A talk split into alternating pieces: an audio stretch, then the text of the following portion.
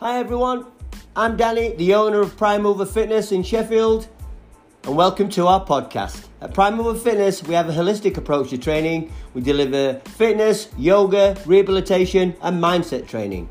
Over the next few weeks and months, our guests will include fitness professionals, sports people, well-being experts, and much, much more.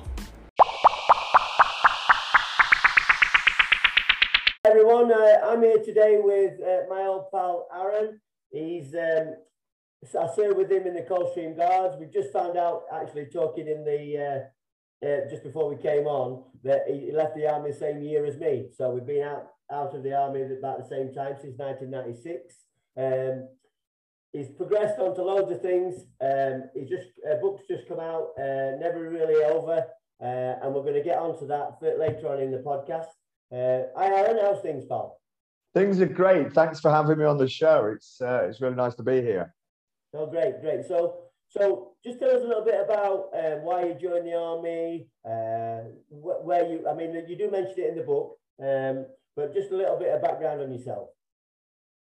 Yeah, I uh, from Leeds originally. Um, I don't come from a particularly uh, military background. Well, not military background at all. I mean, like most people of my our generation, you know, I had um, grandparents who served in the war, but I wasn't really exposed to um, the military, particularly as a child. Um, I just kind of instinctively knew there was an organization where where men went off to fight. I kind of wanted to join the army before I really knew what the the army was. So um, yeah, when I was a kid, uh, when most people had posters of um, football teams on the walls, I had posters that I'd scrounged from the local careers office of uh, self-loading rifles and regimental um, regimental um, posters and things like that. So yeah, joined up at, at 17 and um, that, was, that was the start of my career really.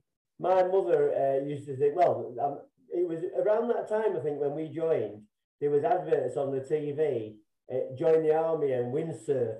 Join the professionals. Join the professionals and windsurf. Yeah, uh, yeah. Little did we know that it was joined the professionals and cleaned the earth. Yeah, yeah. I remember the advert, and there was there was one. I think looking back, it must have been dated. It probably was a Challenger tank. There was a guy looking very, um, very dapper, sticking out of, the, of a Challenger, and then there was one of it was obviously infantry, and he was doing kind of a night stalking, and then it would flash across to guys, you know, um, windsurfing and doing other, you know, adventure adventure pursuits. Um, I mean, we did do yeah. a bit of that, didn't we? I mean, you, you, you oh yeah, sort of stuff. We did a lot of, you know, like uh, climbing and canoeing and uh, abseiling, and you know, some people used to call it forced enjoyment, but you know, so we, we did do quite a lot of that, didn't we?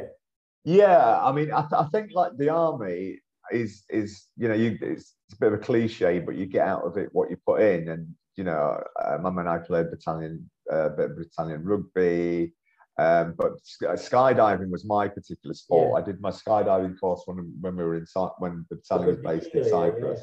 Yeah, yeah, and I, I went back and then um, I kept that up and I went back and did another course and then I let it go for a bit. But then when I uh, my last posting, I, I actually worked on um, as part of the staff Bad Lippspringe at the at the um, army parachute school there. Nice. So yeah, it's uh, so you, there is opportunities for um, for doing that kind of thing in the army, but you know, like you say, it's I think they paint a, a much more glamorous picture than it is. Um, but uh, but still, regardless, you know, I would not change. Well, maybe one or two days I'd change, but on the whole, I had a, a fantastic time, and I, I certainly don't regret a day of it. You know, there's there's there's, there's guys that I met in the army that I could call up now and have done. You know, I said, I, you know, I need a phone. Well, we wouldn't be talking now, would we? Yeah, yeah, exactly, exactly. You know, I, have had calls from guys who have been, you know, had, having some trouble or, you know, um, feeling really low and, you know, yeah. kind of suffering a little bit from you know, depression or, or whatever. And, you know, just picked up the phone and said, yeah, this is how I'm feeling. And, you know, yeah. we've had a chat and we've kind of joked around and we talked about the old days and kind of, yeah, it's, it, it's a, it's a brotherhood that, that ties tight and ties for, you know, the rest of your life. I think. Yeah. So you, you saw active service in Northern Ireland. I was there the same time. We both at Bessbrook Mill, weren't we? You mentioned this in the book as well. Yeah. Um, and you know, obviously, so active service in the coldest place on earth, Bosnia. Oh man, man, you know, people always ask about that. You know, when I, I talk about it, and I, yeah, the first thing I think is the is the cold. Because I mean, we were, I, I, was in, we was in Gorny the yeah. company I was with, and we were inside a um, an old um, engineering factory, I think it was, that had, had you know been quite quite badly damaged in the in the uh, in the bombings, and it was just so. Yeah, oh, no, no, we were just on the when we were there, we were just in kind of we were just given like a space. I remember on the first day when the platoon walked in, it was just a, a space, and we we kind of, you know, huddled bits of of furniture that we scrounged together but I remember them taking the temperature on Christmas Day inside the building. I mean, obviously we had kind of big blow heaters and various areas, but it was minus 20, minus 20 inside the building. I mean, that's just ridiculous. Yeah. Yeah. And it's massive extremes as well. So in the summertime, it's like mid 30s, isn't it? It was, yeah. I've got, I've got the, like people look at the photo, you know, if I show people photographs of Bosnia, they're like, how long were you out there? because there's pictures and it's literally waist deep snow yeah. and i'm wearing this huge padded black all in one furry suit to keep me alive not just keep me warm to keep me alive yeah. And then there's other pictures and i'm sat there and i've got a t-shirt and it's clearly yeah. scorching hot and the weirdest thing I, with the climate i found there i don't know whether it's just a freak of kind of geography but it seemed that it was freezing cold and then there was no spring or anything like that. It's just you just got up next day. The sun had come out, the snow was melting, and by three o'clock, you were stripping all this cold weather gear off and trying to find some yeah. sunblock. Just... No, that's that's that's that is that. It must be that part of the world is like as uh, everybody I spoke to about Bosnia and those trips is like exactly the same. It's like one trip, one thing or the other. So yeah. after after you left, the army. You moved on to you went to uni yeah, to do uh, physiotherapy. Yeah, well, I um, I mean, I I did various jobs in you know, I mean, obviously skydiving was a, a big thing, and but wasn't going to you know pay the bills. Um, and I spent most of my time, as, you know, as in in recce. Yeah. Um, so for those who don't know, recce is kind of a, a, a, one of the platoons in a battalion, and kind of it, they they kind of do reconnaissance work. So again, not terribly uh, useful. So that, I kind of sat down and I decided that I was going to move on, and I, I looked at you know what my skill set was, and I realised it was quite poor. Um, and I thought, well, what am I interested in? And I'd, I'd, always enjoyed sport, so okay, sport. And one of the things I did, I did a number of uh, kind of advanced first aid and medic training, the sport medic, and that came up with physiotherapy. So I, I um, I left and I did my first degree in physio and then I did a master's degree in clinical research, um, which uh, was a lot of work, but did it. And then I set up my own practice um, in the north of England. Right. So, yeah, yeah specialised in sports injuries. When I left, I looked around and they're like, well, what am I good at? What, you know, and obviously yeah. I did my first PTI course in 1989 at Aldershot. When we were in Cyprus, actually, I got posted back for for I can't remember how long it was. It was it was brutal, but um, I looked around and yeah, I, I remember you taking company PT. Say again. I remember you taking company PT and yeah. thrashing around. Yeah, I still thrash people around, you know. yeah, yeah. so I thought, what am I good at? Let's well, I can thrash squaddies around, let this thrash civvies around. So yeah, I started my own boot camp and stuff. So when I look around and my, I mean, crawling around in Northern Ireland or Bosnia is not really setting you up, is it, for the outside world? You know, it maybe gives no. you the tools to be resilient and strong and understand that things aren't given to you on a plate and all that, and gives you all that. But actual tangible skills, you know, it's so you have to do something that you know, don't you, or learn something else. Yeah, yeah. It doesn't give you anything that will you can put on a CV that's going to turn a lot of heads in a um, in, a, in a job application for sure. I think the fact that you you you do have a military background, I think, will gives an employer a certain measure or potential employer gives you a certain measure of what kind of person to expect. I think on the whole, but that's um, that's yeah. about it. So what did you um, do but, after? So what did you do after the physiotherapy? Right. So I was living um, in Grimsby. I had my own practice, and um, my uh, I do kind of go into a little bit more in the book, but my marriage broke down, and I wanted to move back down to London.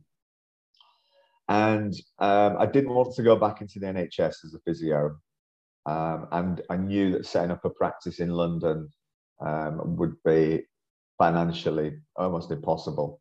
And I've done it for sort of I, I, I, kind of zig and zag through life, you know, and I kind of if I get I've, got very low, low tolerance for boredom, I think, um, and I I need a new challenge, and if I haven't got that, then I, I start to go a little bit stir crazy. So um, I, I looked into medical sales, so um, I started applying for jobs in medical sales, and this will terrify some of your listeners, I'm absolutely sure, but when you go into an operating theatre they've got the surgeon who's a very capable and clever lady or gentleman.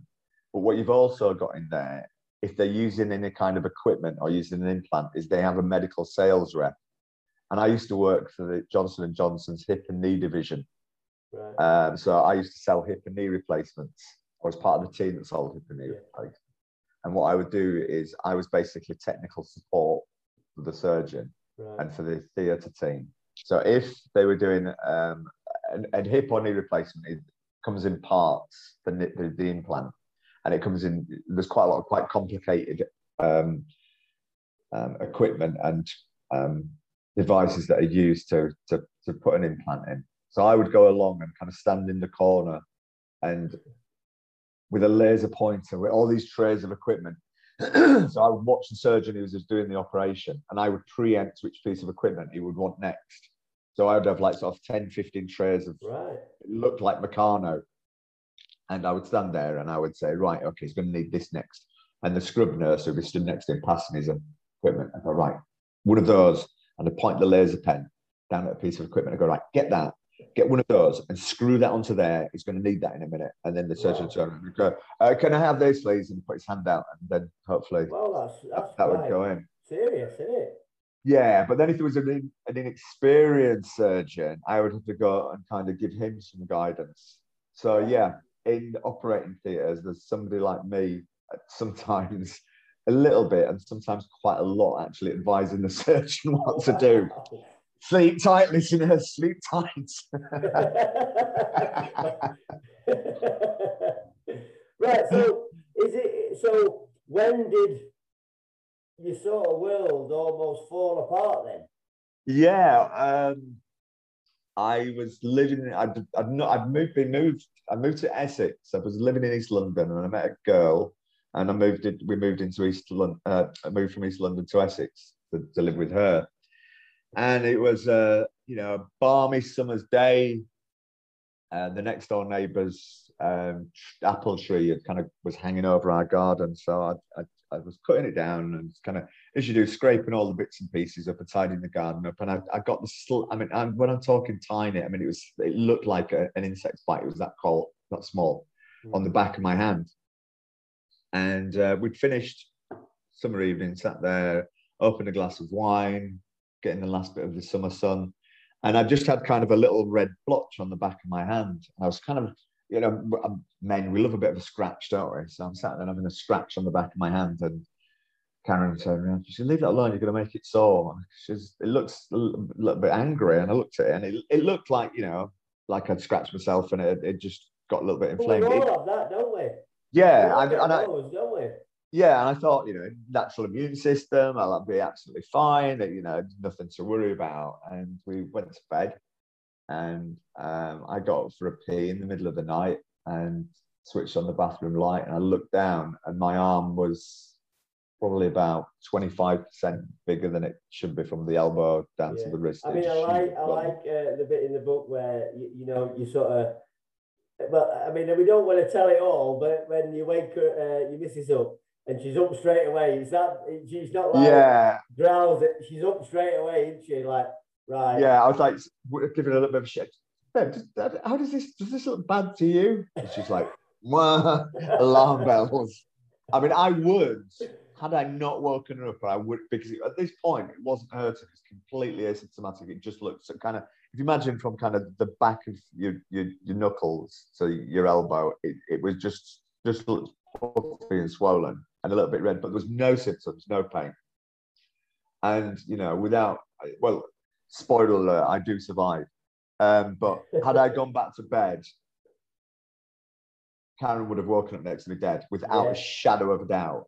So we went to, to accident emergency, and um, yeah, with um, within a sort of fairly short space of time, the asymptomatic arm became very symptomatic. I yeah. didn't think it was humanly. I mean, I've broken my right. Okay, I'll go through broken bones.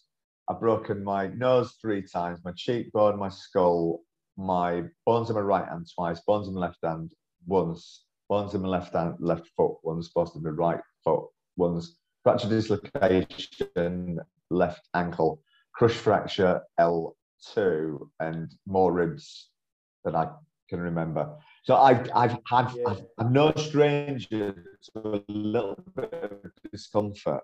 You know, I've, I've, I understand the concept of pain and, and how it feels, but I did not comprehend it was humanly possible to feel the pain that I felt. And it came out of nowhere. It was just whoosh down my arm. And man, I just broke out in sweat. And I, I literally passed out. I lost count the amount of times I, that I passed out because surely because of the pain, my body just shut down and went, right, mate, you've had enough of this. We're gonna get, we're gonna close you down for a few minutes to to regroup. Yeah. And I passed out, and then I woke up and go, no, still hurting. Yeah, I mean, because uh, when you go, obviously you, you go to A and then there's a sort of lack of it. It feels like there's a there's a lack yeah, of absolutely. But obviously, there's obviously a, you two are more urgent than the, and sometimes when you go to an A and E, you, you feel like there's a lack of urgency because there's so many they've got so many people to deal with, haven't they? So, yeah, they are. They are kind of. They are overwhelmed, and um, I think. I mean, everybody who's an accident emergency feels they need to be at accident emergency, and the whole, you know, people who go there, they're not really that ill. I mean, yeah. I, I, don't. I, I, think I find it difficult to blame them really because I, I don't think people are really educated on this is a problem that's accident emergency. This is a problem that yeah. you go to yeah. GP. Yeah. So, so, so I mean, we won't tell it all the book because it's you no. know people need to get out there and get it. Hopefully. Uh, so, what what it comes all around to is uh, the the situation that after the operation and the, all the other uh, just so just to explain a little bit what happened. You know. Yeah. So I um when I was um when I was um, um, in accident and emergency, um, before the last time I passed out, the last thing I heard was crash theatres, crash theatres, which nobody wants to hear before no. at any point, because that, that, means the stuff's got real at this point, haven't they? When they say yeah. crash theatres. So yeah, and and then I was I, I went out and I was then catapulted into a simultaneously horrific yet ultra realistic series of terrifying. I, I don't call them nightmares because that suggests a, a, link to dreams that it, they were experiences because the the, the reality and the, the how vivid they are were as real yeah. as the room you're sat If you look around your room, that's the amount of detail that I saw in these horror um, episodes, I suppose and they went on from one to the other. And also, and this and this I later would find out is a thing called intensive care psychosis. Yeah. Intensive care psychosis isn't terribly uncommon. I mean, depending which bit of research you read, anything between sort of 40 and 60% of people who are put into an induced coma will experience some degree of it during their coma. Right. And interestingly, after, you can still hallucinate, right. have delusions after, and I did. Um, so a lot of people will experience this. Um, and it's a combination of the medication, the the fact that with me, you know, my, I didn't have blood, I had poison flowing around the system, yeah. the environment, um, the depth that they have to sedate you to Um, I mean, the, the, the, the, it was that terrifying for me that the medication that they they give you to keep you sedated, they usually give you an adult my weight and, and age. They would give me 10 units but it was that terrifying. They had to use 34 units, Wow. and I was still fighting the nurses. Right. So that's how horrific it was. So yeah, I mean, and that. So I, I won't go into um, the the detail of these uh, nightmares. Um, a because I can't guarantee the age of the people who are going to listen to this podcast, and B it would spoil the surprise of the book. But suffice to say, they were as terrifying as is humanly possible to, to, Yeah. to imagine. And um, when I came out of my coma, um, they didn't stop, they continued. And I, as, I- as I said, I later found out that it was a condition called intensive care psychosis. And Which which was diagnosed, wasn't it, by uh, uh, was it a young nurse?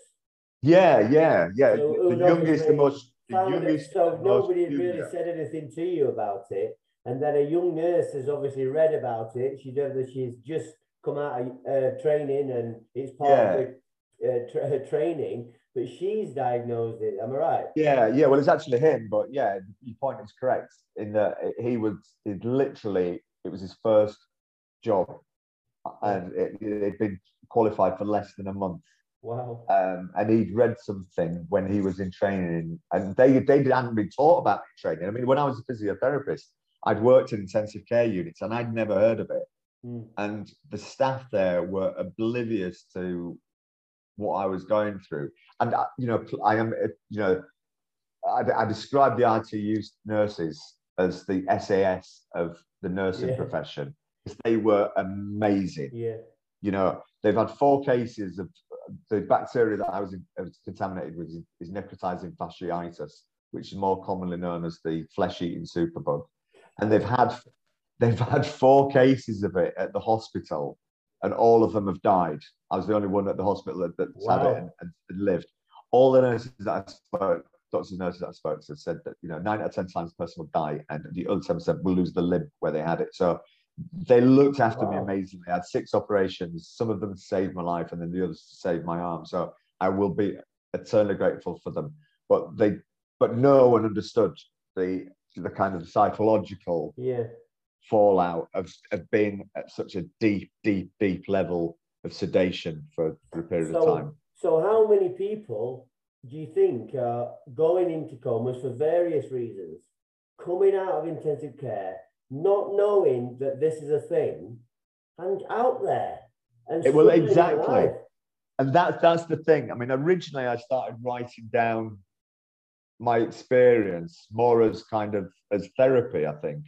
And you know, somebody said it'd be cathartic if you wrote down, you know, your you know your, nightmares. So I did. I started writing it down, and you know, and then somebody I, I let one or two family members read it, and you know, somebody said that that would make a that's, that's the makings of a book. Yeah. And I sort of ummed and ahed about it. And I thought, you know, maybe I will, maybe I won't. But, you know, to your point, Danny, you know, then COVID happened. And I started seeing, you know, on TV, all these people who are going to find themselves in intensive care and are going to be in a medically induced coma. And I thought, no one knows about this. This is a mental health time bomb that is going to go off Yeah. at some point in the future. And I was lucky.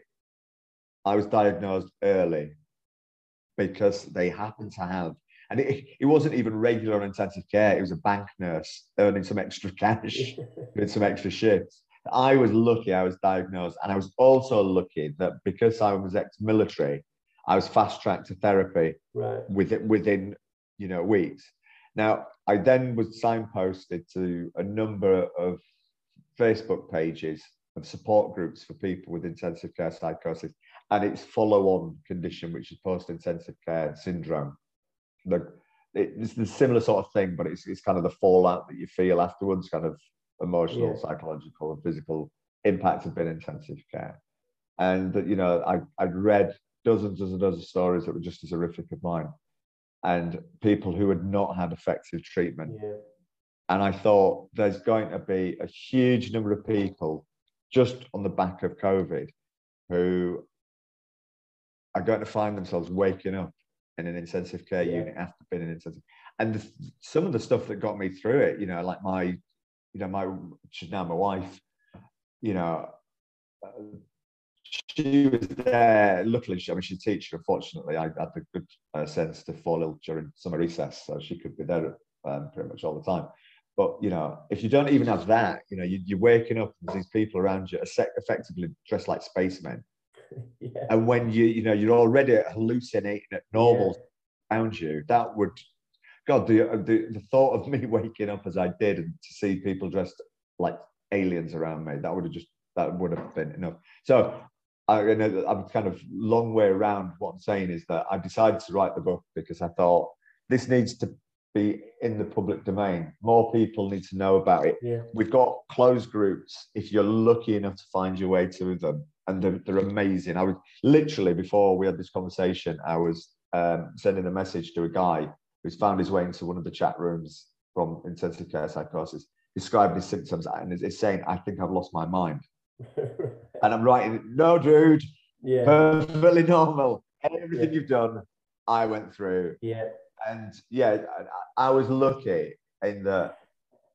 Um, although a lot of my experiences, hallucinations, and delusions, were related to things that I'd done and seen in the military, I also think that the kind of mental strength that you develop in the in the army, I think that's one of the things that got me through it. And you know, I, you know, we were talking a little bit before we came on air about kind of the power of positive thought and Yeah. you know your attitude and how that is the y- your attitude is the rail track which your life runs on. Yeah. I'm going to coin. I'm going. to I'm going to write that down. No, I'm, I've wrote that, that was down. me who said that first. that That was me who down said you. that first. wrote that down. Listeners, you he's going to edit this, so he said that it is the it is the it is the rail track that your life runs on. yeah. And I, once I started to get myself better, I went on a negativity fast. I wouldn't even watch films yeah. that I thought were, you know, even though they, they've been rated, I'm bit, I used to be a bit of a film buff.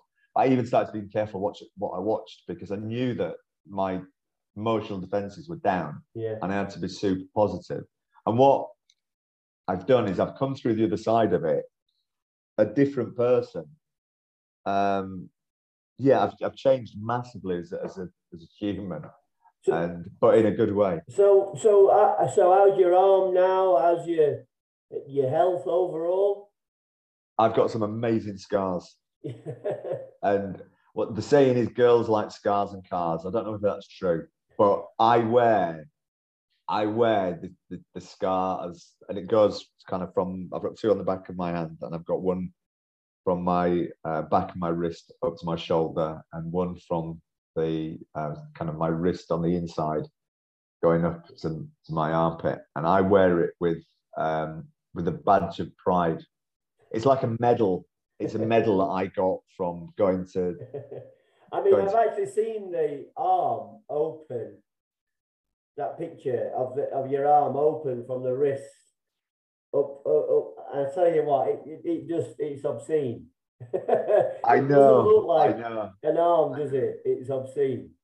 If anybody wants to see it, it's on. It's actually on the book website. I've got some Yeah. pictures on there, but it, it, it does have a. You know, don't be afraid to go to the website. It does have a graphic warning um, thing on there, so you have to. You can't stumble across it. You have to look for it. But yeah, and the interesting thing about that picture, people always look at it and go, "Oh my god," and try and hold the lunch down. But it's not until you look at it a little bit carefully. And there's two things that are interesting. If you look at the surgeon's hands in the, in the picture, yeah. my arm is clearly the size of a normal person's leg. It is yeah. that. Yeah, it's it's that. yeah. And then if you look at, and I'm sorry if anybody's eating while watching this, or you have a sensitive disposition, but if you look at the muscle tissue, so if you look at like a piece of beef, you, you would get some of those, and you, before it goes in the oven, and all the, the, the muscle fibers are all nice and straight and smooth. That's called striation in medical terms. Mine looks like um, I don't know what what does it look like. It looks like somebody's put mud in a in a slush puppy. Yeah. That's, that's how it looks. It's just mottled and, and clearly clearly not in, in good condition. All right, so let's go. Let's go back to the book then. Let's so uh, never really over. So that's your book that tells this this story. Um, a little bit of background Yes. on yourself. Tells this story, and it's it's, uh, it's quite emotional and uh, exciting and not exciting and weird. There's all sorts of emotions go through, and and I, and I would suggest anybody that's listening to this uh, podcast, talking to Aaron, to get on Amazon and get this book. So where else can they get the book, Aaron? Yeah, if you go to my website, um, never really over um, or uh, there's a never really over Facebook page or yeah, if you put um, never really over in Amazon um, and my name, it, it comes up.